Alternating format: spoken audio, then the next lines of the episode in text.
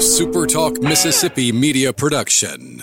You're listening to Sports Talk Mississippi on demand, presented by Pearl River Resort. Escape to Choctaw, Mississippi and enjoy world class gaming, the Dancing Rabbit Golf Club, and Geyser Falls Water Park. Escape to Pearl River Resort. To the junction, in the grove, and to the top. This, this is Sports Talk Mississippi. On your radio and in the game, right here on Super Talk Mississippi.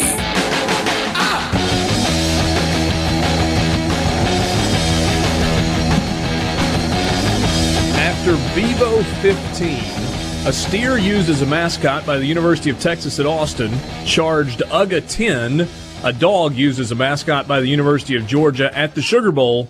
PETA sent letters today urging both schools to end their use of live animal mascots. Quote, it's indefensible to subject animals to the stress of being packed up, carted from state to state, and paraded in front of a stadium full of screaming fans, says PETA Senior Vice President Lisa Lang.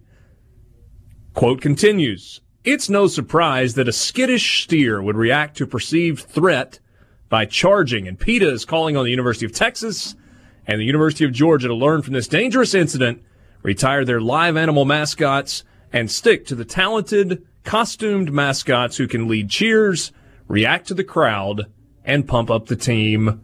Close quote. And with that, good Thursday afternoon and welcome to Sports Talk Mississippi. Streaming online at supertalk.fm. Richard Cross, Michael Borky, Brian Scott Rippey in the studio. Brian Haydad is back from Tampa, traveling yesterday. We will be joined by him on the Farm Bureau phone line coming up a little bit later this afternoon. Sports Talk brought to you every day by Mississippi Land Bank online at mslandbank.com. Mississippi Land Bank, where they know the lay of the land. So, boys, PETA wants Texas and Georgia, Georgia to shut it down with regard to Bevo and UGA on the road. What do you think? I think we should end PETA. We'd like PETA to pack up and uh, not travel anymore, perhaps. I mean, I, I will say this, though. What were those people thinking walking a dog in front of that cow? Not just any cow, a one ton longhorn. What are you doing? I mean, you've got you got twenty year old Steven, and the first time he's ever worn a cowboy hat with his little chaps on, you know, looking all cute with his Texas orange. Do you think he's going to stop a bull when it charges through that that faux metal gate? Are you kidding me? I don't think anybody's stopping a bull. Exactly. So why are you walking a little dog in front of that thing? What do you think a cow's going to do? You know, now that we've done a couple, like I don't get to do winners and losers that often, but I've done it in the last couple weeks a couple times, and like it's got me in the mindset of thinking. When I saw that, it was like instantly Bevo's a winner, but now I'm more tempted to put PETA as a loser. Yeah, I think that's reasonable. Sports Nation did a uh, little mini documentary in which they had the big big voice guy kind of chronicling the attack of Bevo on UGA. Attack, I'll use that term loosely, but he called Bevo a bull and Bevo's not a bull. Bevo is a steer. Catherine Switzer at the SEC office uh, said, This is funny, except he's not a bull, but a steer. And I said, Guess here is that you may have to explain the difference to some people. She suggested that maybe we should just reach out to Jackie Sherrill and allow him to explain. And if you weren't around in 1990, oh, what was it, mid 90s, early mid 90s, you may need the explanation on that as well yes, there was a live castration at a Mississippi State football practice that served as a motivational technique for Mississippi State before they played Texas when Jackie Sherrill was the coach. And obviously he has strong ties to Texas A&M. I didn't think we'd go there today, but uh, we have gone there. So, glad to have you along. You want to be part of the show this afternoon? You can text us on the C Spire text line 601 879 4395. Again, 601 879 4395. That's the number for the C Spire text line. C Spire, customer inspired. You can also tweet us at Sports Talk MISS. So, glad to have you along. Louis, you are in North Mississippi. You say it's situations like this one that make it hard to support PETA in legitimate grievances. Uh, grievances. PETA needs to learn which fights to pick. Philip in Starkville says it is a steer, not a cow. Jackie Sherrill can teach Borky if he needs a lesson. So Borky called Bevo a cow, and Rippy called Bevo a bull. Come on, guys. Come on, guys. I, I'm I'm doing it on purpose to to kind of take a shot at Texas and belittle their mascot. And, and the the worst part about it, I, I know I'm being super sensitive today, but when that cow, the Longhorn, went after that little dog, a bunch of Texas fans started cheering, screaming, "Get him, Bevo! Get him!" Like, what if it actually got him? Like because of a football game, you're cheering that that a massive cow is going after an innocent little dog. What is wrong with you people? I actually didn't do it on purpose, but I mean it's semantics. It's a cow with big horns, and like it charges you. That's bullish. It's they're they're probably all in the same family. I don't know, but big weekend for college football and animals. You saw the eagle go nuts and land on that drunk guy in the uh, playoff game. Yeah, and everybody thought, "Hey, it's a sign Notre Dame's going to win." It landed on two different Notre Dame fans. Uh, that didn't work out. By the way, a uh, a note from someone that says you forgot to mention that the castration actually worked as a motivational technique. Mississippi State beat Texas, and uh, somebody points out that um, there was not anything actually innocent about that dog, Uga. Although Oh, Uga's he- just a and then he big old says the dog lazy started bulldog. it. The dog did not start anything with a cow that big. He probably didn't even see it around all the people and the fencing and stuff. Come on now. Yeah. I will say this. Oh, you know, Ole Miss played in Austin several years ago, and that that particular version of Bevo, which I guess was Bevo 14, he was getting a little long in the tooth and wasn't real interested in doing anything. I did walk over though to his his pen area uh, at DKR and uh, took took a picture. Bevo's cool, man. You bring up an interesting point though. Did you see how easy he ripped through that fencing? What's the point of the fencing if he's just going to blitz through it like that? Well, generally, I don't think Bevo's real interested in ripping through anything. But uh, when you when you take a, a Texas Longhorn and you provoke him, and to Borky's point, you're talking what uh, what six, eight hundred, a thousand pounds, maybe a ton. Oh goodness, oh goodness. I mean, if he decides he wants to go somewhere. Your point a second ago, Borky, though, about what if Bevo had actually decided he really wanted to go after somebody? That cameraman that just had a little bit of a scrape on his back, which he showed on Twitter later. I mean, he could have been gored like running of the bulls style in uh, in Madrid. In, in, I'm not Madrid, excuse me, in Pamplona. That happens. If you were in Pamplona at this stage of your life, given the opportunity, would you run with the bulls? Rippy? I originally was going to say no, but I'd probably do it if I'm already over there. Might as well. Borky, would you run with the bulls in Pamplona? Yeah, but I would be one of those people that like started the line and ran and got to the stadium long before the Bulls actually showed up, and then told everyone that I ran with the Bulls. Yeah, I, I think I've told this story before. I have few regrets in my life. I, I, I just, you know, it, it's it's been a pretty good run.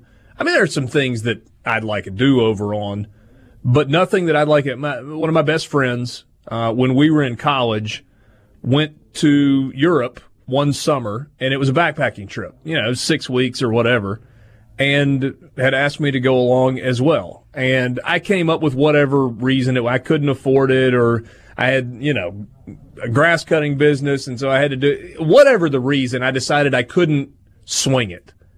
It's one of the things that I regret in life. And yes, on that trip, he and another couple of buddies um, did run with the Bulls, and I 100% would have done it then, and I 100% would do it now, given the opportunity.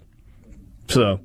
Uh, let's see. They said on the uh, on the ball uh, broadcast the other night. I don't know if it was the television broadcast or maybe the Georgia broadcast that Uga weighs 68 pounds, and that Bevo weighs 1600 pounds. It would not have been much of a fight.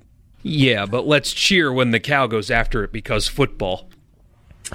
I'm I don't know if you're in there and you've been like doing what people do in New Orleans and you see a big bull going after just something in general, it's probably going to cause like a reaction. I, I err on the side of dog every time. If Yeah, you try to hurt guy, a dog, I want to hurt you, no matter what. Well, yeah, it wasn't a person trying to hurt I a don't dog. care. I mean, this was this was like Then I blame nature the people doing its involved. thing. Yeah, it should have never been in that situation. And, the handlers who, eh, eh, there was one that was interviewed by the Athletic that said, "Oh, uh, Bevo, he wasn't going after him. He he just wanted to be friendly." Are you kidding me? He ran through a metal fence and over people not to be friendly. You idiot. Yeah.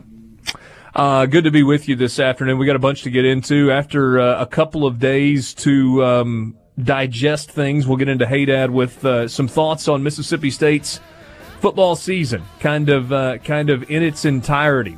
What do we know? How do we grade the year? How do we grade Joe Moorhead's first season?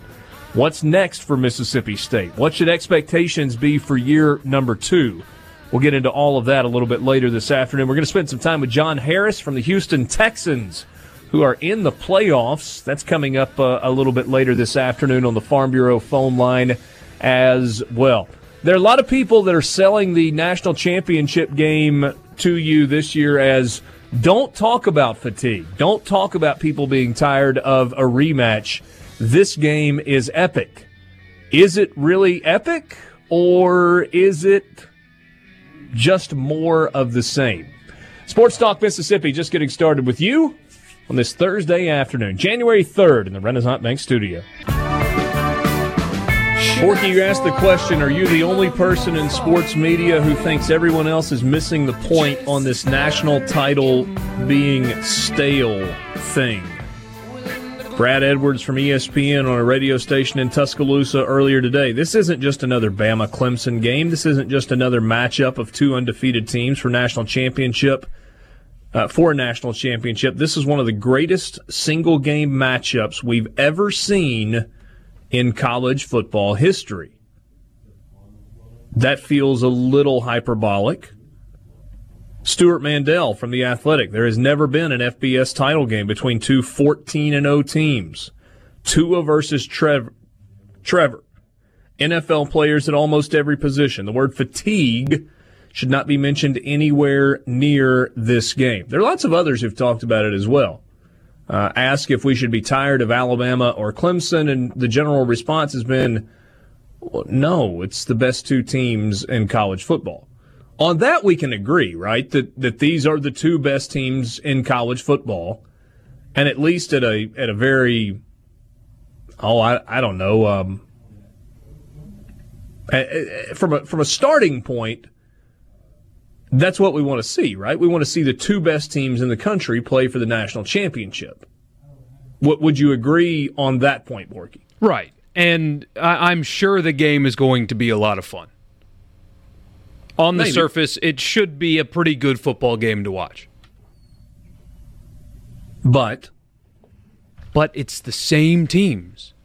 And I think that's where everybody's missing the point. It, it it's stale because it's the same thing. I, I mean, have you ever had a $100 steak before?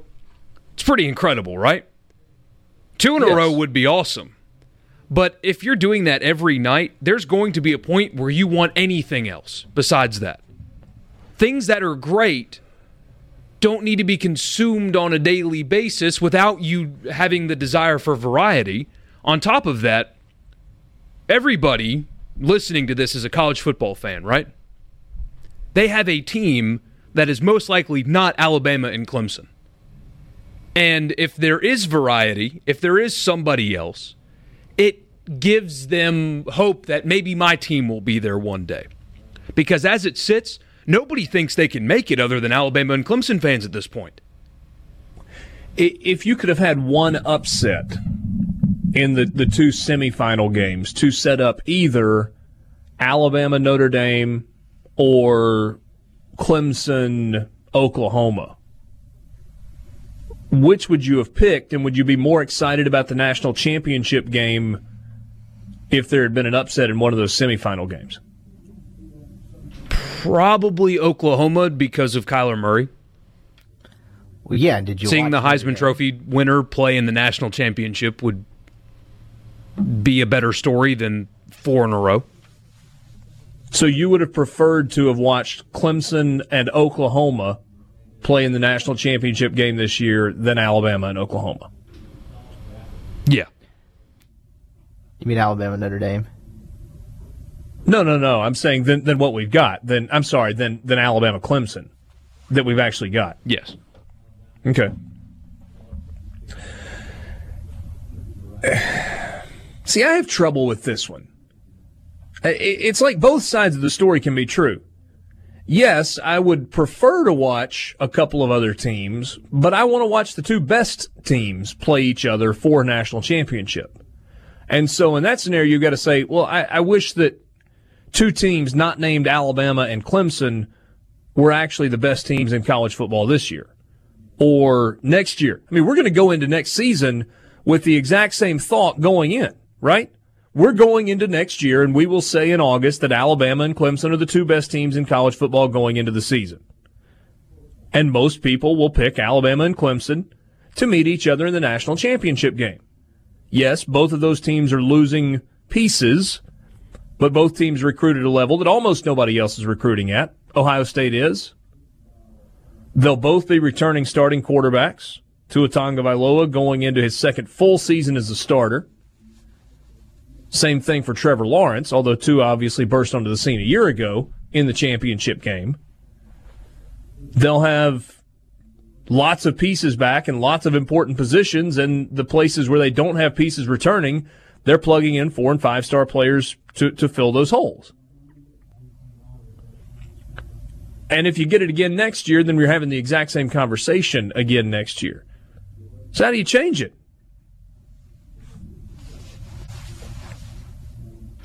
I mean, the simple answer is, well, just beat them, right?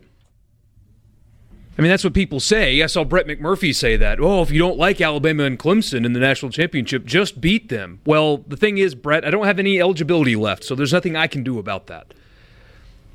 I don't know what you do. Well, I, but Dan you know Wolken he's actually saying had- I collectively. know, I know, but Dan Wolken actually had a, a, a really compelling column about lowering the scholarship limit. Take it from 85 to 75. And that would force the talent to be spread more evenly. You can still field a competitive team. The NFL plays on game day with 46 players. Colleges can play with 75 lower the amount of scholarships a team can give out, and you will mass distribute just by default more of these blue chip prospects. You also will take away at the FBS level 1,300 opportunities for kids to have a college scholarship. Yeah, but when has it ever been about the kids? That's cynical, I know, but I mean there are there are colleges that offer scholarships, and there are a lot of kids that get scholarships that never play, that either transfer out or, or get processed anyway. Yeah, but I'm, I'm saying you're taking away 1,300 opportunities for high school student athletes to have a chance to go to college and fulfill a dream, play college football. You're okay with that? at the end of the day, what's more important for for the for the NCAA for for ESPN for everybody involved? What's more important? Is it money or is it giving some kids some scholarships? It's money. It's always been about money. It, it's all about money. That's it. Uh, your, your question of which is more important depends on Who you know, ask. who's looking at it. Uh, obviously, But if you're And- good and enough then- to play Division One, you're good enough to get scholarships to play FCS as well. Well, but okay, let's let's rewind to when you reduced the number of scholarships to a limit of 85. I mean, when you could sign unlimited players, who were the powers? Who were the national powers in college football when you could sign unlimited players? Same ones you got right now, save for Alabama? Nebraska and Tennessee. And maybe. Nebraska. Yeah, Nebraska was at a different time. Oklahoma was a power. Southern Cal was a power. Ohio State was a power. Guess what? Teams are going to adapt. The powers are still going to be the powers, whether they have 85 scholarships or 75 scholarships or 105 scholarships or unlimited scholarships. Well, then what do you do? Because that's the only answer that I can think of that that would actually do something. If you were coming at it from a different angle, if there had been eight teams in a playoff and you ended up with Alabama against Clemson in the national championship game, would you still have a problem with it? No. Even if it was the same two teams that you had two years ago and three years ago, It would be year. easier to swallow. Yeah. Okay. And at the end of the day, I mean, just as a fan, it, I like I said yesterday, I want more games that have something on the line. We've only had three games in college football that mean anything, and two of them were boring football games with the same team. So if if we get more games where Ohio State and Washington are playing in the Rose Bowl for a playoff game, at least that game matters more than just a beautiful setting in a really Oh, oh. cool stadium. Okay, so you say only three games that, that matter. You're talking about in the postseason or Yes. period? Well, in the postseason, because there are games in the regular season that lead to the postseason, but games that have title implications in college football, we have three. Where if you a- added eight teams, you may get the same result, but at least there were more games with stakes on the line. What do you think, Rippy? About the more games or even the playing field? Well, I mean, evening the playing field, is there a solution? I don't think there's one that's going to directly even it. Not in the, at least not in not in a quick time span. I just think you've got the Saban dynasty versus kind of a very close version of it with Dabo, and I just I don't I don't know if there's any way to even it out. There are teams that are close. Georgia's close. Oklahoma's close. Ohio State's close. So I'm not sure if like they need to even it out. Just I'd like to see how it plays out over the next five years. Now that Georgia's closer and Oklahoma's closer, Texas A&M feels like they're Texas too. Texas. And you got some teams that are that are chasing. Now, can they get to the finish line? That's where we'll have to wait and see. It's Sports Talk Mississippi in the Renaissance Bank studio. Matt Luke has added another assistant coach to his staff. We'll tell you who next. Back with you, Sports Talk Mississippi, streaming at supertalk.fm. Not sure that I teased it properly when we were going to the break when I said that Matt Luke had hired a new assistant coach, and we'll tell you who it is. There is a story from footballscoop.com that says, barring any unforeseen circumstances, New Mexico offensive coordinator Calvin Magee is expected to join the Ole Miss staff. So Rich Rodriguez was recently named offensive coordinator, and Magee is a guy that's been with him for a long time. Rich Rodriguez did not coach this past year, and so Calvin Magee went and got a job elsewhere, offensive coordinator again at New Mexico. 12 of the last 13 seasons, Magee and Rich Rod have worked together at Arizona, Michigan, and West Virginia. The one season they weren't together was when Magee was the offensive coordinator at Pitt while Rodriguez spent a year out of coaching before landing the Arizona job. So that was 12 of 13 prior to this past year. So I guess that means 12 of the last 14 years. Um, so we'll see if that actually happens. Nothing official from Ole Miss, and I think there have been some reports that the Ole Miss Spirit and other places, uh, perhaps, that said that this was not uh, something that was official at this point. Any any updates you can offer? Seems imminent, but yeah, I don't think anything's officially happened yet. And I believe that was in Football Scoop's original report that I don't think I think it said it won't be official anytime soon. But I mean, it's a guy that's been with Rodriguez everywhere he's gone for the last decade and a half. Makes a lot of sense. Former tight end in the NFL. Although he's been an OC everywhere for the past 12 years or so, hasn't actually been a tight ends coach since 96 at South Florida. I don't even really know if that makes any difference considering he played the position in the NFL, but probably something that will happen but doesn't seem to have actually like gotten into motion yet. At Arizona, Calvin Magee held the titles of co-offensive coordinator, associate head coach, and running backs coach for the six seasons that Rich Rod was the head coach at uh, at the University of Arizona. If this does turn out to be the case, Matt Luke will have hired former National Coach of the Year Mike McIntyre to be the defensive coordinator. a multiple Coach of the Year winner in his conference in Rich Rodriguez to be the offensive coordinator. Um, a year ago, Jack Bicknell, former Division One head coach, also NFL coaching experience to be the offensive line coach, and then a sitting defense, uh, Division One offensive coordinator in Calvin Magee. Matt Luke certainly has his detractors. Uh, there are a bunch of them within the Ole Miss fan base. It's kind of hard to pick apart, though, the hires that he's made. And we've talked about this some earlier this week and, you know, in, in weeks and months gone by. His ability to put together a staff when he's got the opportunity to hire his guys seems like he's done a pretty good job. Well, what are his detractors' main gripes? Lack of experience. That he's an, that he's an Ole Miss guy? And that he didn't have coaching experience, head coaching experience? And what's he done? Brought in a bunch of dudes that have it. So, and I, I doubt that's that's kind of the main motivation in making these hires. I think he's going to hire whoever he thinks can do the best job. But in in that sense, it's hard to fault him for, you know, I mean, it seems like the right hire and the right path to go. If, if you know your main, I guess, shortcoming is lack of experience, he surrounded himself with a lot of experience.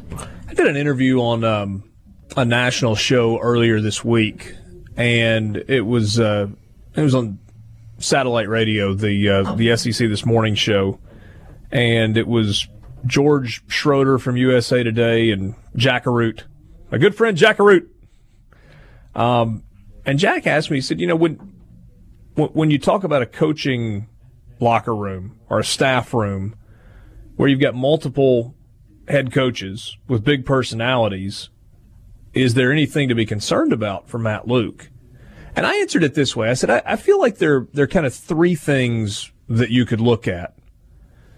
And maybe only one of them, well, I, I guess maybe, depending on how you want to look at it, a couple of them could be negative. Um, number one, and this is what you hope the outcome is. If you, you guys ever read business books at all? Okay, you read? Are you kidding? Okay, fair enough. All right, so there's kind of a a common idea among really successful CEOs, and that is if you are successful and you are competent and confident, then when you're hiring people, you are doing all that you can to surround yourself with the smartest people possible that you're trying to bring in people into your organization that maybe have skill sets that you don't have or are the best at their jobs or maybe are better at what they do than you are at what they do. You got to be confident in your own abilities and you got to be really competent in what you do to be comfortable doing that. You know, there are lots of people in leadership positions who want to surround themselves with people who are lessers as opposed to better than. And so I would think that your hope would be, if you're an Ole Miss fan, that Matt Luke says, I'm going to go out and get the best people. And I don't care if they've been former head coaches. I'm confident in what I'm doing. I'm confident in my abilities. The other two things are, or I guess maybe two other scenarios that you could look at is that one, if you're bringing in big personalities, you open yourself up to the possibility of like a coup where somebody's scheming to get your job. You hope that's not the case. And then the other thing is, in the event that things go poorly, like very poorly, yeah, maybe from an administration standpoint, you, you've got potential the, the potential to, to fill a spot if you needed it to. Obviously, those last two things would be negative. I guess depending on how you look at it. Am I on to anything there, or, or, or am I looking at this incorrectly? I mean, in the sense that like you're onto something in the sense that these definitely do not seem to be driven by ego, and these hires are more toward kind of doing whatever you can to, like you said, surround yourself with the best and most qualified people that you can. But your last two points are valid as well. That you know that is something I guess that could potentially happen when you kind of set yourself up that way. It is an interesting dynamic though. Like there are not really staffs constructed like this. Not many. You I mean, it's better than the alternative, though, right? I mean, it's it's significantly better than having a bunch of yes men or a bunch of unexperienced yes men in your office. If you're a head coach that has no head coaching experience and uh, there were situational times last season and the season before that uh, are still causing Ole Miss fans to pull their hair out. So it's if you had to choose between the two, experienced head coaches, though they may have big personalities and I mean it could be even difficult at times, or a bunch of people that just say yes and are inexperienced and uh, are only there to serve you instead of th- being there to help you. Yeah. Because a lot of football coaches, ones that ultimately fail, surround themselves with a bunch of yes men. I think that's a reasonable way to look at it. Sports Talk Mississippi. You can text the show 601 879 4395, 601 879 4395, or you can hit us up on Sports Talk Mississippi at Sports Talk M I S S. Um, you know, so so so what are the advantages if you're able to put together a staff? And what I was going to say a second ago is this is something that you see a lot of in college basketball, right? Remember when Tubby Smith was the head coach at Kentucky? When David Hobbs got fired at Alabama, he went and added David Hobbs, and David Hobbs was an assistant on his staff for a long time. Um, I was in Athens on, over the weekend. Tom Crean's the head coach at Georgia. He hired Joe Scott to be on his staff. Joe Scott's a former head coach at the University of Denver and played for Pete Carril, and so he's got experience, you know, in in the the Princeton offense. It's pretty common actually to in college basketball see head coaches who get fired who return to the bench as assistants. Um, Chris, is it Chris Mack at Louisville now? Yes. He's got Dino Gaudio on his bench. Dino, former successful head coach at Wake Forest, been in the TV business recent years, guy that loves basketball. John Pelphrey is on Avery Johnson's staff at Alabama. You see that all the time, all over the place in college basketball. You know, David Cutcliffe, after he was fired at Ole Miss, you know, he sat out for a year or a year and a half, and then he went back and worked at Tennessee. He regained his offensive coordinator title at Tennessee before he had the opportunity to again become a head coach at Duke, and obviously it's been a really successful move for there. I don't think it's as uncommon as some people want to make it. I think the other part you got to realize though is that you hire a guy like Rich Rodriguez who's been as successful as he has, or Mike McIntyre, who's been successful. Those guys probably want to be head coaches again. But their route to becoming a head coach again is to come to a place like Ole Miss and have success. You put together an offense that's really good. You put together a defense that's really good, and maybe those opportunities arise for them in the future, and then that's kind of a win win for everybody.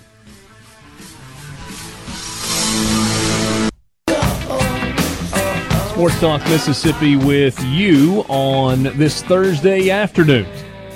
Sports Talk brought to you every day by Mississippi Land Bank online at mslandbank.com. Mississippi Land Bank, where they know the lay of the land. Are you a farmer?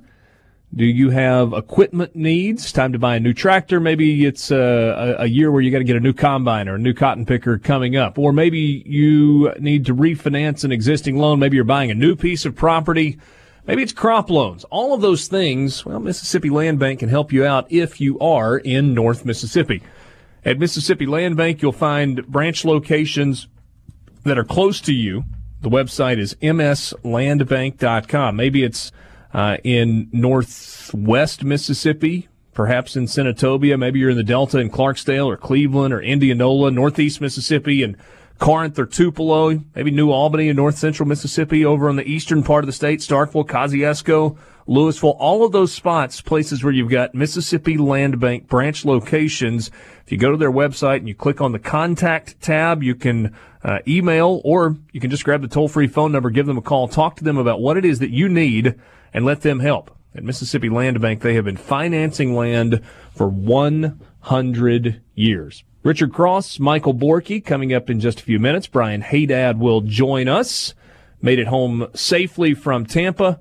See if he's got any fun travel stories to share uh, along the way as well. Um, Borky, New York Giants. There's going to come a time where Eli Manning is no longer the quarterback for the New York Giants. Dave Gettleman is currently the general manager. You had a story yesterday in USA Today from Art Stapleton that shed some interesting light on what Gettleman is thinking. Uh, Gettleman says that he and Eli Manning had a conversation that was extensive and was no holds barred. Um, I think he used the uh, the the words brutally honest as well in describing it. And he just wouldn't go too far into it. He says, We will do what's in the best interest of the New York Giants. We're trying to build sustained success that takes brutal honesty and some tough decisions. Are the Giants going to continue with Eli Manning Man, for at least another year? It sure sounds like they don't want to, doesn't it? But what are their other options? And that's the big question because I mean, look, I'm, I'm no draft analyst, but it, it sure seems like outside of Dwayne Haskins, who's going to go earlier than what New York has pick wise, is there anybody that screams Eli Manning replacement in this draft class? And on top of that, I mean, yeah, they've got to replace him whenever they decide to either part ways with him or he retires. They've got a lot more problems on that roster than a quarterback. So picking one just to pick one is also a bad idea in the first round. The offensive line was a little better this year, but it wasn't great. The defense has got work to do. You know, it's interesting when you look at the Giants' schedule this year and you look at the games that they lost. They lost a bunch of close, close games. Like, it, like if you saw, I probably did this half a dozen times this year.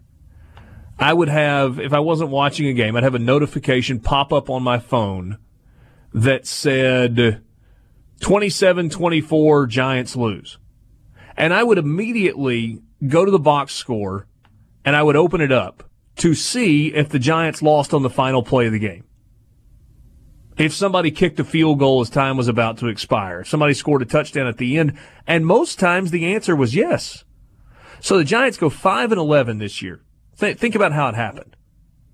In week one, they lost by five to the Jaguars. In week two, they lost by seven to the Cowboys. They got blown out by New Orleans. They lost by two to Carolina. They got blown out by Philadelphia. They lost by three to Atlanta, seven to Washington, four to San Francisco. I'm sorry, no, they beat San Francisco. Uh, they lost by three to Philadelphia. They lost by one to Indianapolis, and they lost by one to Dallas. Eight losses this year for the Giants on a team that went five and eleven were by a touchdown or less. Does that mean that they're way far off with Eli Manning as quarterback? Or does that mean that's actually a team that's close to being a playoff team? But they got to figure out a way to stop somebody on the final drive of a game. You can't continuously give up seven plays, 60 yards in a minute 14 to kick a game winning field goal or to give up a touchdown at the end. Exactly. And. It- your first thought would be, well, they're losing close games. Maybe it's a quarterback issue. And without looking at what happened on the final drive of each game, and their final four losses, Eli threw for 300, 229, 300, and 300. So it's not like he's having these atrocious games leading to losses as well. Eli Manning this year completed 66% of his passes for 4,299 yards, 21 touchdowns, and 11 interceptions. So then what do you do? I mean, that's the question, right? They're talking as if uh, they want to part ways and, and they need somebody new. But if you're the Giants, what do you do? Because I don't think quarterback of the future is in this draft class for anybody. Maybe Dwayne Haskins in Jacksonville Sounds like that's where, where he's going to end up. Well, I mean, let, let's just be let's be real about Eli Manning for a second. Okay, he's 38 years old. He doesn't have that much time left in the league. But in the season in which he was 38 years old, he throws for 4,300 yards, and they have eight games that they lose by a touchdown or less. And again, I'll go back to what I said. If you go back, and, and I don't have I, I don't have time this second to pull up every single game and look how they ended.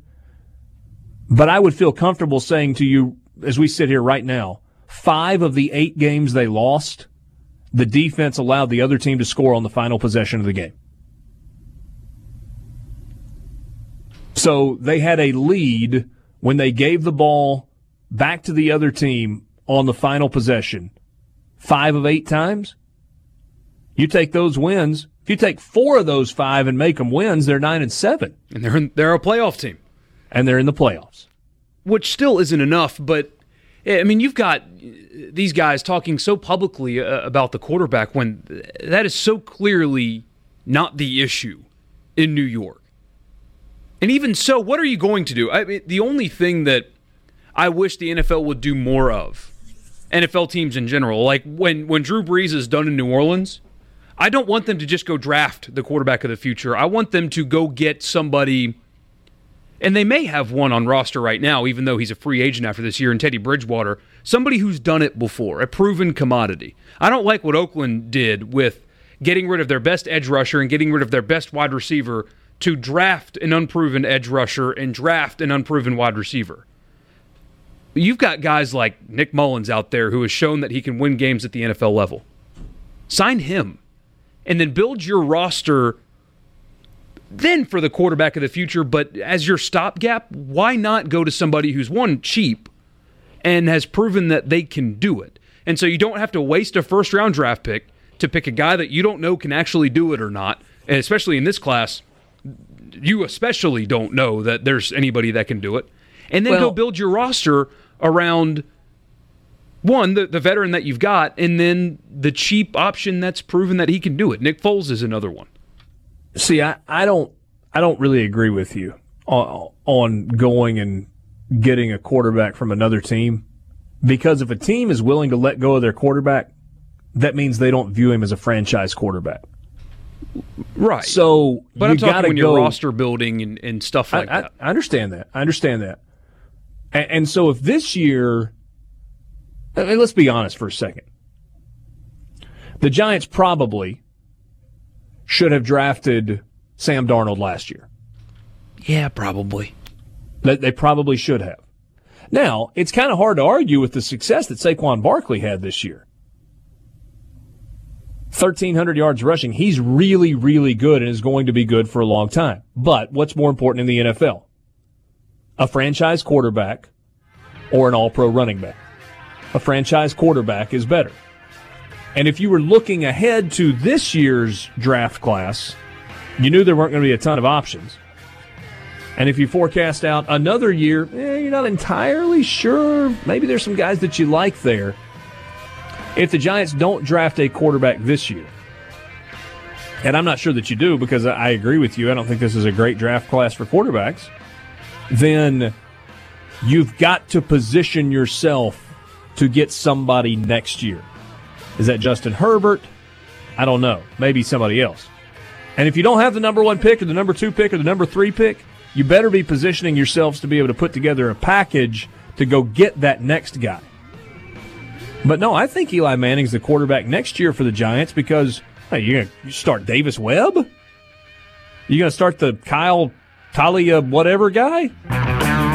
Sports Talk Mississippi Thursday afternoon, the third day of 2019. Richard Cross, Michael Borky, and right now on the Farm Bureau phone line, check out favorites.com and go with the home team. Brian Hadad, trying to recover from all the sunburn he got while he was in Tampa, Florida. What's up, Hadad? You know, I don't burn. My uh, my ethnic background uh, sort of pro- prohibits it. I can I can handle the sun. I just get good. I get I get that good tan working. There you go. Did you spend some time uh, laying out by the pool? You told me no beach, but I mean some pool I, I time. know. I, I didn't. I, I didn't do anything aquatic while I was down there.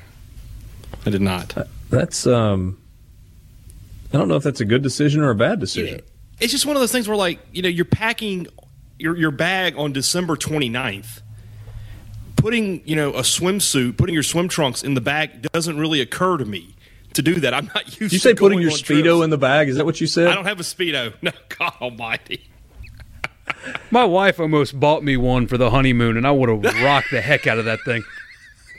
Did she have really? A great, I have a great story about a Speedo that we'll tell some other day, but it's it's really funny. It's not mine. Uh, it no, actually, actually, today is as good a day as any for a Speedo story if you've got one.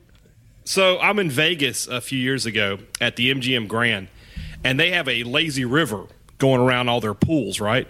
Mm-hmm. So I mean, after a couple of hard nights of, of drinking and gambling, we're we're just in the lazy river, just trying to recuperate. And as we're going around the bend, and one of them, one of my buddies, just starts laughing to the point where he's crying. And I'm like, "What are you looking at?" And he just points, and there's this dude who I mean, he must have been from Sweden or something. He's clearly European, doing the Captain Morgan thing with the leg hiked up in an orange speedo. I mean, he's just out there, man. He's letting everybody see. And we went around that lazy river about five times, and every time around that bend, we would all start laughing because there he was, just leg hiked up in the air with his orange speedo on. Sounds like Did you my interact? hero. Did, did you Did we interact, with Captain Morgan? No, beyond a point and laugh. No, we did not speak to him. What was he doing this primarily for a reaction? I have man, I have no idea. The guy didn't move. It was like he was a statue. So, Borky, why is it that you would have rocked a Speedo if your wife had gotten it for you, but you didn't go buy one on your own? I should have bought one on my own because I would have. I've got no shame, man. If, if somebody wants to look at me and judge me for wearing a speedo, that's a that's a them problem. If I if I'm sitting on a beach and it's 80 degrees and I want to be covered as little as possible, I can do that. oh my Uh, I wish I was good at Photoshop. Well, if I ever go on vacation again, which based on the price tag of the last one, I don't know if that's likely. Um, I'll do that, and you won't need Photoshop. Yay! And then you'll put the pictures out there yourself as well. yeah, sure. convince your wife to go to cold weather destinations. Hey, I think we've got a ski trip on the schedule next time. 601 879 4395, the C Spire text line. Also on Twitter at Sports Talk MISS. Should Michael Borky wear a Speedo? Maybe that should be. We've gotten away from the poll questions lately. Maybe we should uh, let that Bring be the first back, yeah. poll question of 2019. Should Michael Borky buy and wear a Speedo? I'll tell you what, if we if there is some kind of bet that we can make while it's still cold, I'll do like a, a polar plunge in a speedo or something on video. now that's exciting to think about. Um. I'll let you buy a speedo and do a polar plunge instead of uh, instead of having to buy me a steak dinner. Yeah, that's not, good enough though. I, I'm Okay, I I'm looking forward to the steak dinner, so I don't want to get rid of that. I, no, if you ever want to put something on the line, if you can match that kind of punishment, then I'm in. Okay. Um, couple of days to uh, to digest now the Outback Bowl. Hadad, and I'm kind of curious if if you've got any overarching thoughts with a little bit more time. The thing that that's I've thought about the most over the past few days about, and it's more about Mississippi State's season than the bowl itself, is how uncompetitive MSU was in losses this year. Um, you know, they scored 22 points on, uh, I guess it's Tuesday. You know, my days are all mixed up here. Um, but that's the most points they scored in a loss all season. They only scored 39 points total in their five losses. Um, saw a tweet yesterday from one of the other MSU beat writers, Tyler Horka, who said that in, in terms of offensive production, MSU only averaged 230 yards of offense a game in their five losses, which spread out over the course of a season, if that had been the case, would have been good for dead last in, in all of NCAA FBS. And I, I, when you consider how good State was in their wins, you think you know think about State's wins. They were moving the ball up and down the field and scoring you know 30, 40, 50 points. It's it's crazy how Jekyll and Hyde this team was against better defenses.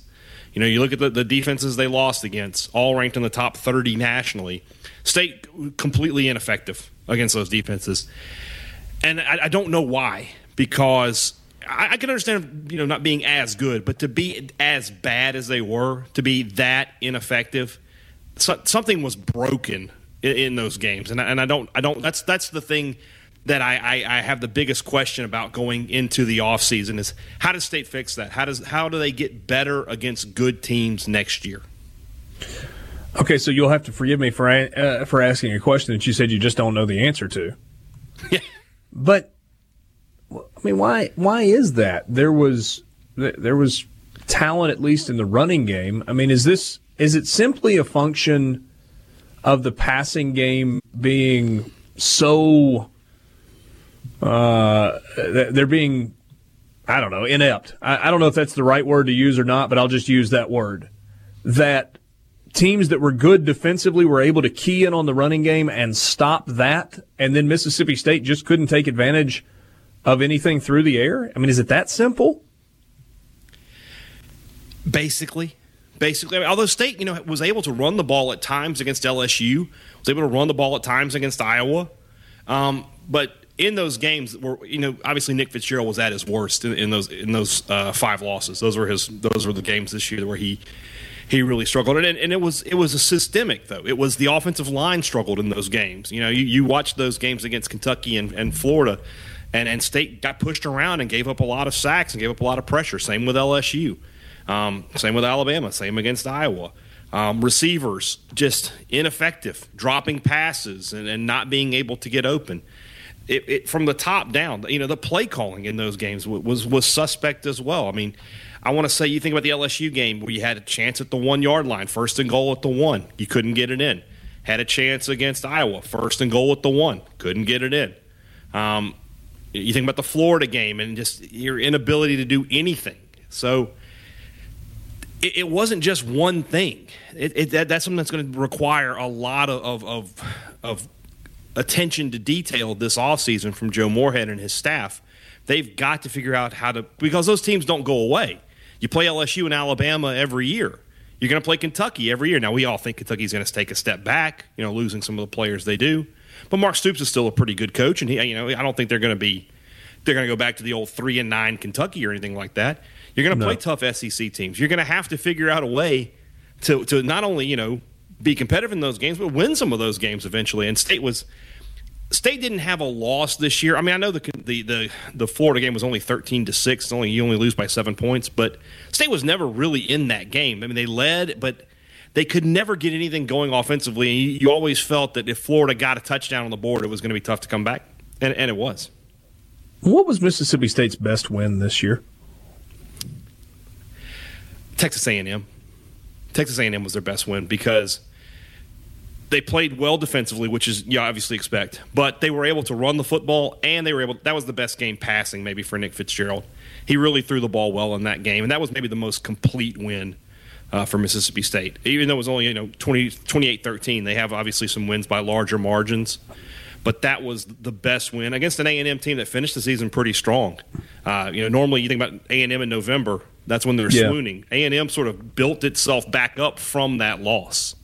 Uh, so I, th- I, I, that's what I would put as number one because against Auburn, you were really one dimensional. You couldn't get much going in the passing game, whereas against A and M, you, you had both sides of the ball working. Um, Nick Fitzgerald against Texas A&M threw for 241 yards. I don't guess that it really dawned on me kind of going through. There was not a single game this year where Nick Fitzgerald threw for more than 250 yards. Yeah. Not one. Yeah, and, and the the only 300 yard passing game of the entire season was Keytaon Thompson in the season opener against Stephen F. Austin, threw for 364. Fitzgerald threw for 243 twice, once against Louisiana Lafayette, once against Louisiana Tech. Yeah, it's the closest he got to 250 all year. Yeah.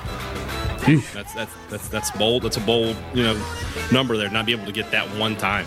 That that I was I hadn't thought about that, but yeah, you're right. All right, Coming up next, there was a question, a poll question from the Thunder and Lightning podcast earlier today.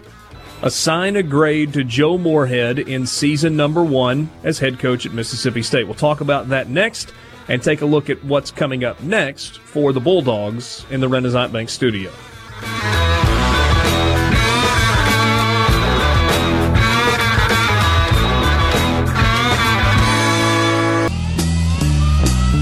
Hey, Borky, just a heads up. Your boy Cameron Champ, even through 12, he's five shots back in the opening round of the Tournament of Champions at Kapalua. He birdied the opener. Oh, well, that's a good start. Yeah. Good start. I'm telling Uh, Richard- you, he will compete in a major this year. I, I'm not arguing with you. I know you're a big fan. Hits it a country mile. And can score, too. It just Anyway, I know we're not here to talk golf today, but man, I just thoroughly impressed with that kid. Sports Talk Mississippi streaming at supertalk.fm. Got some good news for you as it pertains to podcasts. You uh, you know that you can uh, you can get the best of podcast every day. It's a condensed version of Sports Talk Mississippi.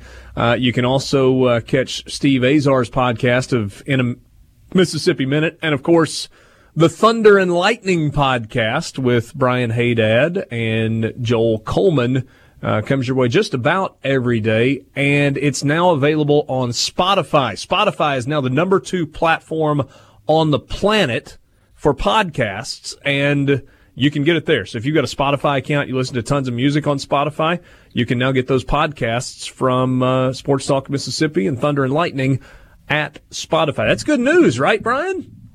Hey man, the, the more platforms, the better. I think more are coming in the uh, the near future. There you go. Uh, so let's give out some grades. You uh, you threw this out earlier today as a poll question for Thunder and Lightning. Give Joe Moorhead a grade in year number one. What did the people say, and what is your grade? People said C. 55% of uh, nearly 1,700 votes uh, went C. D Okay. was the second most popular one as well, uh, 27%. Wait, B is in 12% boy or D. D is in dog? D is in dog. Oh, Uh, B as in boy got 12%. F got 6%. I did not allow an A. There- There's no way I could anybody could look at that season and tell me that that was an A. So, uh, yeah, C is is is what the uh, the people voted. I might be closer. well, to well hold on a second. totally Now, honest with you. ho- ho- hold on just a second. Hold on a second. Yeah. The second most common vote was for a D, as in dog, Yeah. In a season where Mississippi State won eight games. Yeah. And on the historic spectrum, that puts you well to the left, right?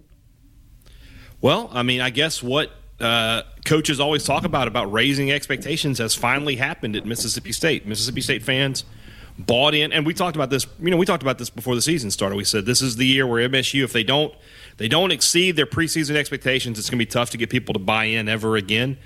Well, State didn't reach those, those expectations, and people are disappointed, and they have every right to be because this team lost at least two games and probably three to teams that, it, at the end of the day, it's more talented than. Uh, you know, the Kentucky game, obviously, it's tough to win on the road, but I still think MSU was the more talented team. Uh, the Florida game, it, it, that, that that loss is inexcusable. It's just it's an inexcusable loss. I don't care that Florida went to the the Peach Bowl and won ten games this year. Mississippi State was better than Florida this year. They were more talented. And then the Iowa game, Iowa Mississippi State is a more talented team than Iowa. But in all of those games, the and this is why I think it's about grading Moorhead. It's the offense did not show up to any of those games. They couldn't do anything offensively in those games, and that's why there's so much, you know, disappointment surrounding Joe Moorhead in particular uh, this season. So, what's your grade? It's probably a C, but you could talk me into a D. Hmm. I mean, this, this is a team that I thought you know was easily going to win 9, 10 games, and if things fell right, they could have been in, in a New Year's Six bowl, and they they weren't. And and it, the the thing that's the, the the hardest pill to swallow, like I said in the first segment, is how uncompetitive MSU was in their losses. They just they didn't look like they belonged on the field with those teams at times. Uh, you know the way that I mean, you look at that LSU game and how poorly they played. How against Alabama, they they never really got anything going, and against Iowa, a team that I know they were more talented than, but they just they were so bad offensively. The game plan was so bad that it ended up in you know, and the, the execution of, of things was so bad that you end up where you are. Yeah, and and I'll give you the whole more talented thing. Uh, you know, you were kind of looking at at the losses, you know, okay, more talented than Iowa, more talented than Kentucky. I don't think I disagree with you maybe on being more talented than Kentucky, but it's hard for me to go, well, you should have won that game when you look at the score. I mean, right, but that one I would look at that's it in a, that's a three touchdown game. No, no doubt, but it was 14 to 7 with 8 minutes to go. And then State's offense turns the ball over twice in the final 8 minutes and Kentucky on the short field makes them pay. Um, you know, the defense did everything they could to keep that game close. But the bottom line is it should never have come to that because State could not get anything going offensively in that game. They couldn't run and they couldn't pass. Their offensive line was getting pushed around. They had 16 penalties in that game for 140 yards. So, I mean, I know the score doesn't. It's one of those games. I'm not going to. That's why I don't want to say they should have won, but I will say they were more talented. And if they had executed things properly and the game plan had been up to snuff, they probably would have won that game. Yeah. Well, and, and I don't want this to sound like I'm arguing with you because I'm not, and we're just talking opinion anyway. I would say that yes, Mississippi State as a whole is more talented than Kentucky, but Kentucky's defense, I think, was more talented than Mississippi State's offense. See, I think it's Mississippi State's close. defense and the talent level overall that they had that kind of tips Mississippi State as a team in, in favor and in balance. Um, I, I just I don't know. I, maybe I'm maybe Well- I'm overbuying Kentucky's defense this year, but When you have I Kentucky, just can't get you know- past Josh Allen and how good he was. That, that that's the thing. When, when that when that matchup's on the field, when it's offense versus defense, state versus Kentucky, the best player on the field plays for Kentucky and Josh Allen. There's no question about that. But all in all, MSU. I mean, go back and watch the game and, and watch how, how poor a job State did of game planning for Josh Allen. They just left Greg Eiland out there on a no no pun intended an Yeah. island Yeah. to, to deal with him. They didn't do anything to, to you know to bring a tight end over or running back to chip him. They just said good luck. Um, they, they just That's a they- bad they- plan, by the way. It, that, that, it- well, you see the results. Um, you know, they, they couldn't get anything going in the passing game. You couldn't get anything going in the passing I'm game. sorry. What? I'm not laughing at you. C What text line 601 879 4395. Jamie from Oxford sends us a text that says, True Maroon. it is That is, Ryan don't, don't put that head out there. That is horrendous. photoshopped onto a dude in a Speedo. We- I am about to derailed here. tweet that immediately. Oh, that is not safe for work. Jeez. I'm sorry. What were you saying? Hey, Dad. I don't even remember. State wasn't good. Moorhead needs to improve. Yeah. Good lord. Who is that do- do you- actually a picture of? I wonder. Uh, do, do you have the text line pulled up now? Yes. Yeah. Oh yeah. In all its glory, right? Yeah. I should. I'm gonna tweet an apology real quick. Hold on. in, in advance Yeah. of this I actually go- apologize for what- apologize for what you're going to see when Richard has time to crop this. And all right, Borky, I'll let you handle that. You you can tweet that from the Sports Talk Mississippi Twitter feed. Brian Hadad back home from his vacation in Tampa. All right, my, my apology beautiful. tweet is out there, so you do what you got to do. That is Goodness. absolutely beautiful. Um, You have a strange definition of beautiful. I want that above my mantle my mantle place. I want that painted on velvet. oh yeah, yeah. So is that a complimentary text message or no? You know, I got to be honest with you. I think this guy is a is a little thinner than me. So yeah, let's go with that. Yeah, There you go. Um, he's obviously very confident. Completely sorry, I just completely lost. That was really. I was like, track. what is this? he A, I mean, are, are we so going to get banned on Twitter for here? putting this out there? No, Like, uh, this doesn't break any of the rules, does it? no. Look, I mean the the uh, It breaks some rules of decency. who was the Florida coach who got fired last year? Why can I not come up with his name? McElwain. Jim McElwain making love to a shark didn't get uh, didn't get people kicked off Twitter. Oh, Sorry, I probably my. shouldn't have phrased it quite that way. um, when, when when we come back, if if we come back. The the question on the table is what should the expectation in year two be for Joe Moorhead? Oh, we got Because- just send another image. Oh, there's the, The- original. So I mean, the, the roster, the roster that Joe Moorhead will have next year, will not be as talented as the roster that he had this year. True statement. very true. Okay. So with that said, if the talent level on the roster dictated the expectations for year one, and as a result dictated the grades, what are we going to do in year two? We'll go there next. Sports Talk Mississippi, streaming at supertalk.fm in the Renaissance Bank studio. Back with you, Sports Talk Mississippi, streaming at supertalk.fm. The show will never be the same again. Oh, some of these responses. If you're not following Sports Talk Mississippi on Twitter, Sports Talk M I S S. I think you should. I love Hayes' response. My eyes can't unsee what I just saw. Is that your wife's new phone background? Oh God.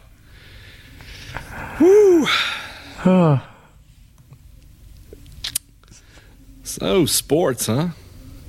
some of, some of the gifts that are coming along Are fantastic. in, I- I response everyone are who's- who's- are who's really really good. The one where they're pouring milk into the guy's eyes. Um, glad to be with you this afternoon. So Are you? Yeah. Are, you, sure? sure about that? Absolutely, absolutely. Um, by the way, Southern Miss gets a uh, a win in basketball this afternoon, 73-65 over Rice. That's actually the opposite of what happened. Strong finish, but I'm sorry, I completely read that wrong. It's almost like you had just seen something earlier that has your head spinning, and now you can't function. Yeah, tough loss for Southern Miss basketball, losing 73-65 on the road at Rice this afternoon. Um, okay. So the idea is the roster for Mississippi State this year was extremely talented. And that led to huge expectations in year one for Joe Moorhead. What about expectations for year two when the roster is going to be less talented? It's not going to be bereft of talent, but you lose Jeffrey Simmons, you lose Montez Sweat, you lose Johnathan Abram, you lose Aeris Williams, you lose Nick Fitzgerald. So, what are your two expectations?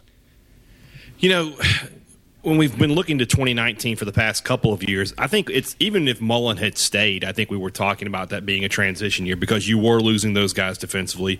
You were going to lose Fitzgerald, lose a couple guys off the offensive line in Jenkins and Calhoun, lose Aeris Williams. So, you know, you didn't know that Aeris Williams was going to become such a small piece of the offense in 2018. You thought he was going to be the lead, the lead horse, and you know, be the guy who rushed for a thousand yards again. So I think expectations for 2019 have already sort of been tempered, and people thought, "Wow, if that's a year where you you might step back to a six and six or a seven and five." But now it's imperative for Moorhead to he can't go worse than that. If he if he's six and six and seven and five next year in the regular season, that, that he'll be okay. He'll be okay. But a losing season, and people are going to are start dropping off this this uh this thing like like off the Titanic. I mean, it's it's going to be bad. So he's got to find a way in year two to meet what are already going to be lowered expectations. You know, he needs to be where MSU fans have been saying for the past couple years you were going to be because we I think by and large MSU knew that 2019 was going to be a transition year. So you just got to hold on to that and you can't turn it into a huge step back year at 5 and 7, 4 and 8 something like that. See, I hear what you're saying. I just don't believe you. Okay. No, eh, I mean, let me- no, no, no, that's not right. That's not right. It's not that I don't believe you. I don't believe that Mississippi State fans will react with any measure of, oh yeah, but we knew this was going to be a transition year. Six and six next year, and people will have pitchforks and torches. Well, it, it'll it'll be it'll turn into year three has to be a big turnaround year. I'll give you that much. But I think it's with losing what you've lost, and if you're not sure about Keytaon, if you go six and six next year, uh, I think I, am not saying people are going to be jumping up in the aisles or anything about it, but there'll be a level of acceptance because I think even with Mullen, there was going to be a level of, of acceptance that this was going to be, you know, we, we the group of people I talk to that I'm closest with about Mississippi State we talk about state working in five year cycles where three of the five years should be between eight, should be eight win and maybe nine win seasons. And then you have your year where you jump up to a 10 win season. And you know if, if things go really well you could get to 11 and then you're going to have a year where you jump back. Uh, you know 2013 was that year for mississippi state. And then they followed up with a 10 win year and then a 9 win year. You drop back in 16 but i think in retrospect we can all sort of pin that on one person and then not so much the team you were had you had nine wins last year. You had eight wins this year. I think next year is the step back year, and then you're hoping to build a 2020 to be another big year. This was supposed to be the big year, and that would have given Moorhead a little more leeway to go six and six or seven and five in year two had he you know accomplished that goal. But yeah. but I think I think it's going to be okay. But there there will definitely be pressure on him for year three to deliver a nine plus win season. Yeah, and it's a schedule that that screams minimum six wins with with the non-conference it, it, it slate. It, should, yeah. Should be four zero oh um, in the non-conference. Should be able to beat Kentucky at home. Should be able to beat Ole Miss, maybe even Arkansas. So maybe seven right there. Should. We'll see. Should. Yeah. Thanks, hey Dad. Sports Talk Mississippi, Renaissance Make Studio. Sports Talk Mississippi with you, streaming at supertalk.fm. Richard Cross, Michael Borky. Sports Talk brought to you every day by Mississippi Land Bank. Tell you a little bit more about them coming up. Right now, you can know that if you go to mslandbank.com, you can find, find branch locations and contact informations uh, I'm sorry, contact information from the folks at Mississippi Land Bank with locations across North Mississippi. Let's go to the Farm Bureau phone line. You can check out favorites.com and go with the home team. My guess is there is a little bit of buzz in Houston, Texas surrounding the Texans. John Harris, what's up? What's going on, Richard? How you doing, my man? Happy New Year to everybody. And yeah, there is uh, there's a little bit of buzz here. It, it's interesting though. It's it's uh, how do I say this? It's been growing, but amongst kind of the media types and the radio talk show hosts and people of your ilk, it's uh, well, wait, see, it's the Colts. You know, the Colts beat the Texans last time, so you know I think the Colts do it again. I, there's there's kind of a, a negative attitude here, which I find a little bit uh, puzzling in some sense, but that's the way people kind of feel here in Houston. Um, that the Colts are going to come in here and T.Y. Hilton's going to have another ball game and uh, the Colts going to walk out here with a W. So I'm all for uh, proving people wrong on Saturdays. Hopefully that happens. Okay, if that happens, uh, let, us do this in both directions. If the Colts come in and T.Y. Hilton has a game, you know, whatever, wh- why did it happen? What, why did the Colts, if, if we were talking a week from now and the Colts did get it done, what was the reason why? Well, I, I mean, I think, first of all, T.Y. Hilton, I, I think if – if we have one struggle defensively, it's that we don't have anybody secondary that can just lock somebody down. And and look, I, think the the the lockdown corner is sort of a, a misnomer now in the NFL. I mean, corners even in Deion Sanders' day, and Deion was not quite like this. I mean, Deion was special, but you know, corners in those days could get away with a lot more. They could they could clutch and grab and do a little bit more. The rules don't allow guys to do that anymore. But still, you know, there's no Jalen Ramsey over there, and that's why the the Jags had such success against the Colts because Jalen Ramsey could go lock up T.Y. Hilton wherever Hilton lined up on the field, and that's and the Jags had a pass rush that got there, and and they held the, the Colts to no points because of that. So I think that's what we lack, and I think with Andrew Luck, what he has done in this offense is he's adapted to it very, very well. And what he has been given is an offensive line, which he hasn't had. Braden Smith out of Auburn, everybody knows in the SEC. They got Quenton Nelson out of Notre Dame, who is the best young guard maybe we've seen in quite some time. And they put those two guys uh, alongside Ryan Kelly, and they have become maybe the best offensive line, at least in the AFC, maybe at the NFL, uh, with those two additions. So they've protected Andrew Luck. This offense is tailor made for him. He's getting the ball out faster. He's got weapons all over the field, and Hilton and Eric Ebron, who's resurrected his career there in Indianapolis, and they just kind of pick at you. There's a lot of different ways they can hurt you. And if you don't have somebody in the secondary that can just go run with Ty or prevent Ty from having big plays, then you're going to have a hard time stopping them. And, and I think that's where the Colts could beat us on Saturday with that sort of recipe. Hilton going deep, making big plays. We played him seven times in Houston, seven times in in Indianapolis too, but seven times in Houston. He's registered 15 plays of 30 yards or more. Who? So, yeah, it's pretty it's pretty ugly. Um, to a point where he was talking this week about it being his second home. So uh, there's there's some fighting words I know amongst the guys in the secondary, and our guys in secondary SEC guys. So they've got they got a chip on their shoulder about that. So they're looking forward to Saturday. But it's going to have to be a team effort against him.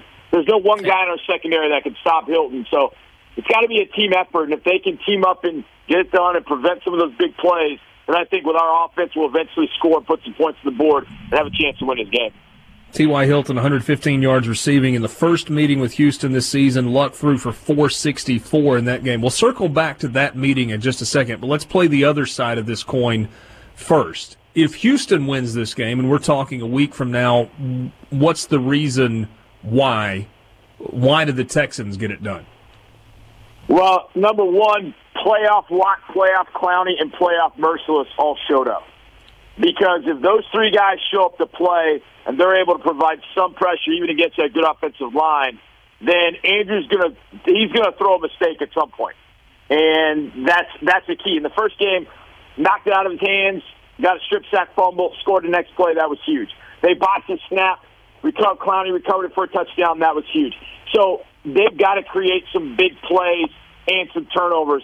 We did get a turnover from them in the second game, but we weren't able to do anything with it. So I think if those three guys show up, make Andrew, he'll throw a mistake. It'll happen if you get some pressure on him. But the other aspect of it is we should have our fastest and quickest guys in this game. And we played him a second time. We had Joe Webb, who I love, but he's not a slot receiver. But we had to play him with injury. Demaryius Thomas, as much as I love Demaryius, he's not a slot receiver. We had no twitch out on the field. We could have DeAndre Carter, and we will have DeAndre Carter. We should have Keke Coutee who caught 11 passes in the first meeting against them his first game as a rookie. The first time he ever played an NFL game, he caught 11 passes against the Colts. That's a lot of twitch. That's a lot of explosiveness. And then we've got a young man by the name of Vyncint Smith who played at Limestone College, runs in the 4-3 range, and made a huge play against Philadelphia as a rookie. We're very young. We're very inexperienced. But those guys can all make plays out on the field. And that's something I think this entire offense has lacked for a few weeks when Demaryius went down against Philadelphia, then you start to you start to see it sort of blossom a little bit. Like, whoa, we got some speed on the field. That's going to help us. If we win this game, I think we're going to have to score in the 30s, but we can. We can do that pretty easily, but we got to hit on some big plays, and I think we'll be able to do that with some of the speed and explosiveness we'll have on the field on Saturday. Did you say Limestone College? I did.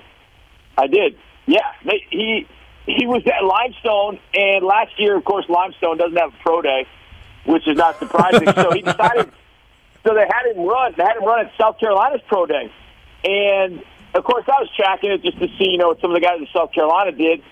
And about an hour or two after it was over, on Twitter, there's this kind of grainy picture from kind of up above, and it's Vyncint, and you can make out the other figures, Bill Belichick. And after the workout, Belichick wanted to talk to him. And from that point forward, Vyncint was one of the hottest things on, on draft Twitter. Everybody talking about where he's going to go. And then he decided to come to Houston, sign in Houston, and had a great training camp. Had to start because Will Fuller was was not ready, and and you can tell Vyncint wasn't ready. And so he's really kind of worked at it, worked at it. He finally got a chance against Philadelphia, caught the go-ahead touchdown in the fourth quarter, and then made some big plays last week for us so he's going to be big. But yeah, he's from Limestone. So we're starting guys from Limestone and also Sacramento State, along with DeAndre Hopkins and potentially Keke Coutee. So we've got a very eclectic pass catching group for sure. There you go. Hey, Borky, trivia question for you. Do you know where Limestone College is? I know it's near about where I grew up, but if I could tell you a city, I'd be lying. Gaffney, South Carolina, the Big Peach. I know that because of uh, the House of the- Cards. the show on Netflix, House Yeah. of Cards. And that peach really House is there. Yeah, there, there you go. Um, John Harris on your radio, Jay Harris Football on Twitter. So I said I wanted to rewind to the matchup from from earlier this year. There, there have been a lot of people, even some Colts, that have said the turning point in the season was when you know they, they had the the crazy play where they went for it, went for the win, and and didn't get it. But that showed that Frank Reich believed in this team. Only problem with that narrative is they lost the next two games after that. Is that just a convenient line to throw out? Or is there something to that, that, that a football team, when it realizes that its head coach really believes in them, believes and is going to give them a chance to make winning plays, that that, that can carry forward? Uh, I think I I think there's some half truth to that. Uh, you know, the thing about it was they talked about after the game that yeah, you know, Frank believes in us, and you know that's great. Frank believes them. The next the next week they actually had a short week. They went to New England with nobody healthy. I actually think it was the New England game where they all looked at each other and said, "Hey, we can play." They had nobody, Richard. They had nobody in that game. They were so banged up. It was the longest injury report I've ever seen. When they went to New England, they had to travel to New England, which is hard enough to get to, and play on a Thursday night. And they battled and they stayed in that game. And I, I was watching at home, going, "Wow, these guys are they're, they're, tough, man." And of course, I'm looking at it saying, "Well, hey, maybe our win is a little bit better than people thought it was."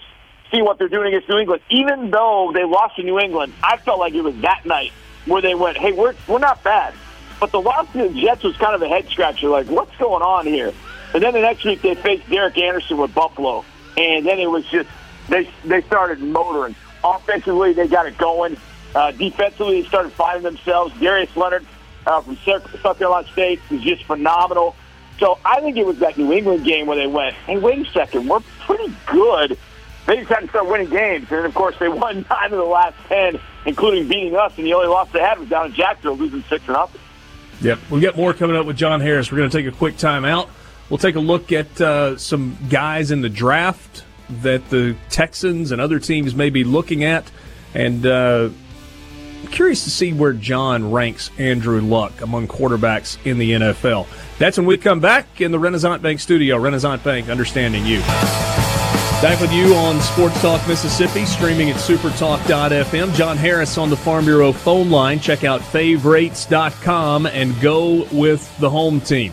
So I teased this before the break. John, I, I'm curious. You get to see almost every quarterback in the NFL on a yearly basis. Well, not every, but you, uh, over the course of a few years, you see just about everybody. Andrew Luck has remained healthy. He had not been healthy for the previous couple of years. A healthy Andrew Luck, where does he rank in your mind among quarterbacks in the SEC? Excuse me, I'm sorry, in the NFL. Well, I, I think he would probably number two in the SEC behind Tua.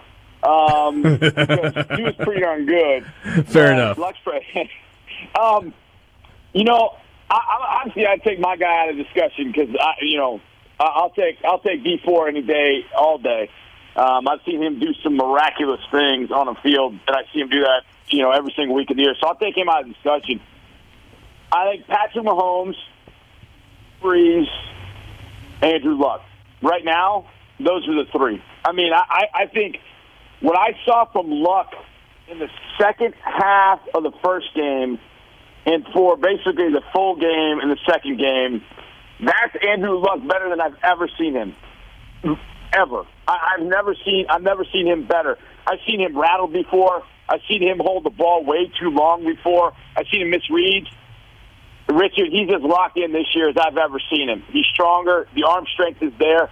I felt like going into the first game, which is week four, watching him the three previous weeks, he wasn't pushing the ball down the field. And then all of a sudden against us, it was just, it was almost as if he said, bleep it, I just got to go. And then they went up tempo because they were down by 18. We were up 28 to 10, and they went up tempo for the rest of the game, and he he was dealing. And I'm like, wow. And in the second half, he didn't have T.Y. Hilton for a decent majority of that game. So he's throwing to guys like Zach Pascal and Ryan Grant. That's who he's throwing the ball to. And he's 400 plus yards. And I mean, we're looking around going, my God, what is happening? and he did that the rest of the year. So it wasn't just us. He did it to everybody. I think Mahomes, Brees, Luck, and you can stop there. I'll face Rivers. I'll face Roethlisberger. I'll even face Brady in comparison to what I saw from Luck this year. I hope at some point it falls off because we face them twice a year. But my goodness, he's been phenomenal, and and it makes me nervous on Saturday. He's coming back home. And he played his high school ball here in Houston. He loves to play in Houston.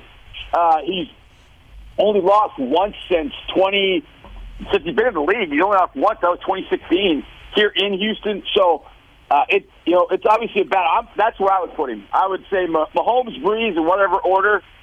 You know, look, Goff, good, very good. I'll face him. Wentz, we didn't get a chance to see him. I'll face him too. I don't want to see 12. Unfortunately, we got to see him on Saturday. Andrew Luck Yeah. has been phenomenal this year. He's very scary. You can follow John on Twitter at J Harris Football. Uh, interesting comments from uh, the GM of the Giants, Gettleman, earlier this week about Eli Manning and, and his future and the fact that you know he wasn't making any guarantees and they've got to do what's best. And they had a brutally on, uh, uh, brutally honest conversation. Uh, What do you expect the Giants to do with Eli Manning, especially given what's in this draft class as far as quarterbacks go? Well, I think there's two things to consider.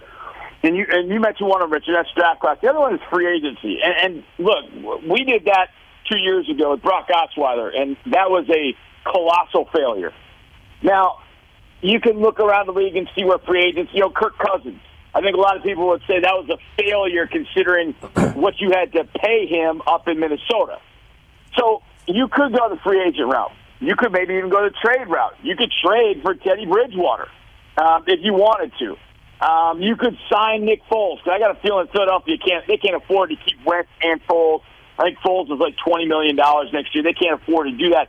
And Foles was tremendous against us two weeks ago. So there are some ways you can go, but in all honesty, I don't know that that does any good for you. The the, the flip side of this is the the draft. You know, if Justin Herbert comes out, then you've got Justin Herbert and you've got Dwayne Haskins and and you know potentially Drew Lock in the first. Then maybe it makes sense to say, hey, we're going to draft one of those guys. Sits for a year behind Eli, learns what he's got to do. If things go off the grid just completely horribly, hey, we can put that rookie uh, right in the mix. But I think when Herbert went back, you've got some quarterback needy teams that are going to be drafting in front of New York. Not a ton, but just enough that they may not be able to get their hands on Dwayne Haskins. And I don't know that Dwayne Haskins is the kind of guy that, you know, that I would say, yes, he's definitively the guy. The Giants needed a quarterback. And, uh, and if you think the Giants needed a quarterback, then last year was the year to do it. That Right. was the year you had. That's what you needed to do because you had your chance.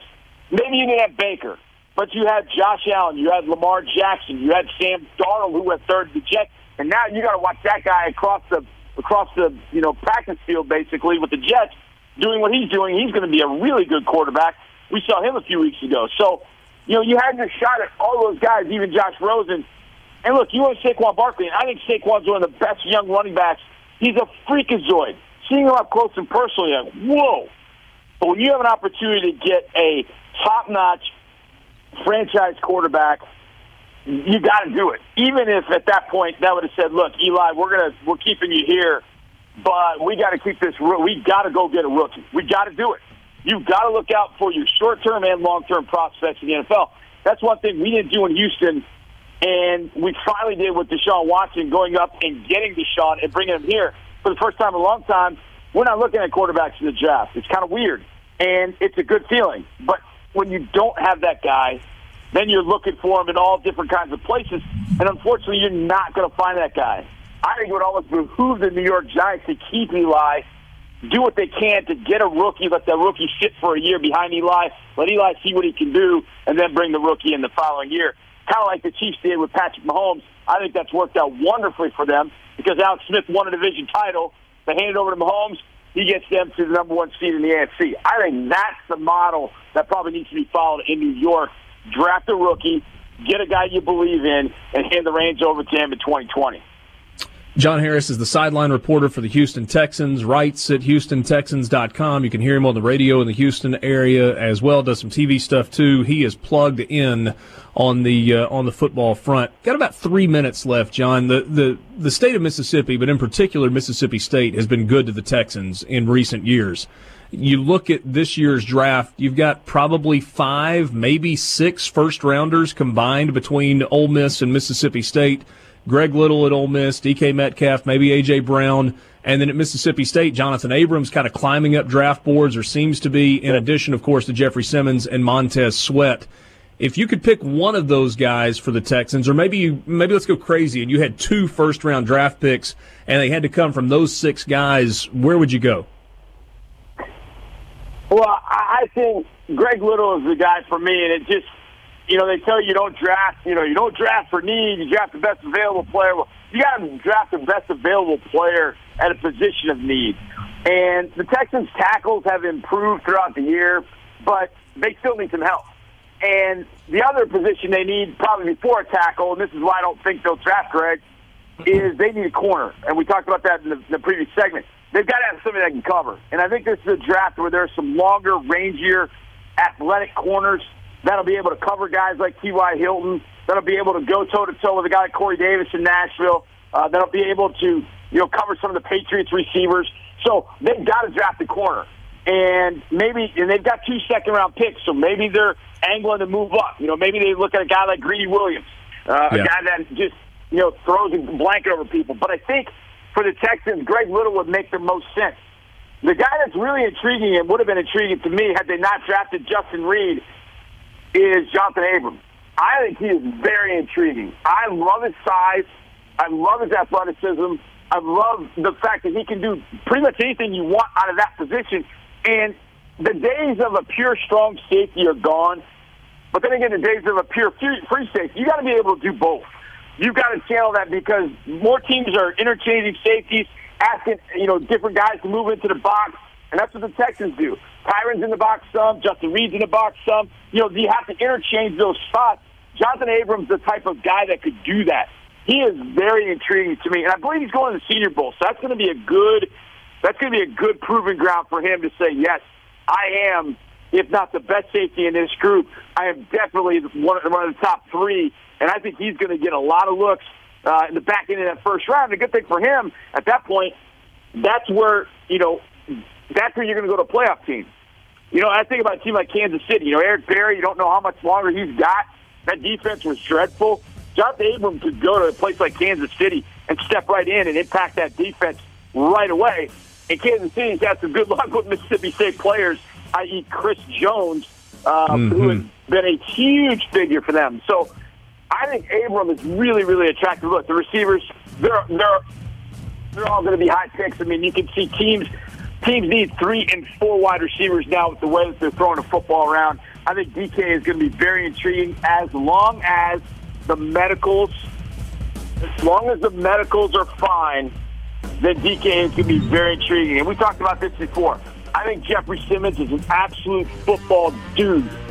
But the video's coming out, and the NFL people are going to go nuts, and the teams are going to they're going to back off and that's really, I think, going to end up hurting him. Even though he's been a, a, a great guy at Mississippi State, that's going to end up rearing its ugly head. We just have to prepare ourselves for it. But he's going to go somewhere, and he's going to play very well. He might end up the back end of the first, maybe the beginning of the second, and some team is going to get a big time player. I think with Jeffery Simmons.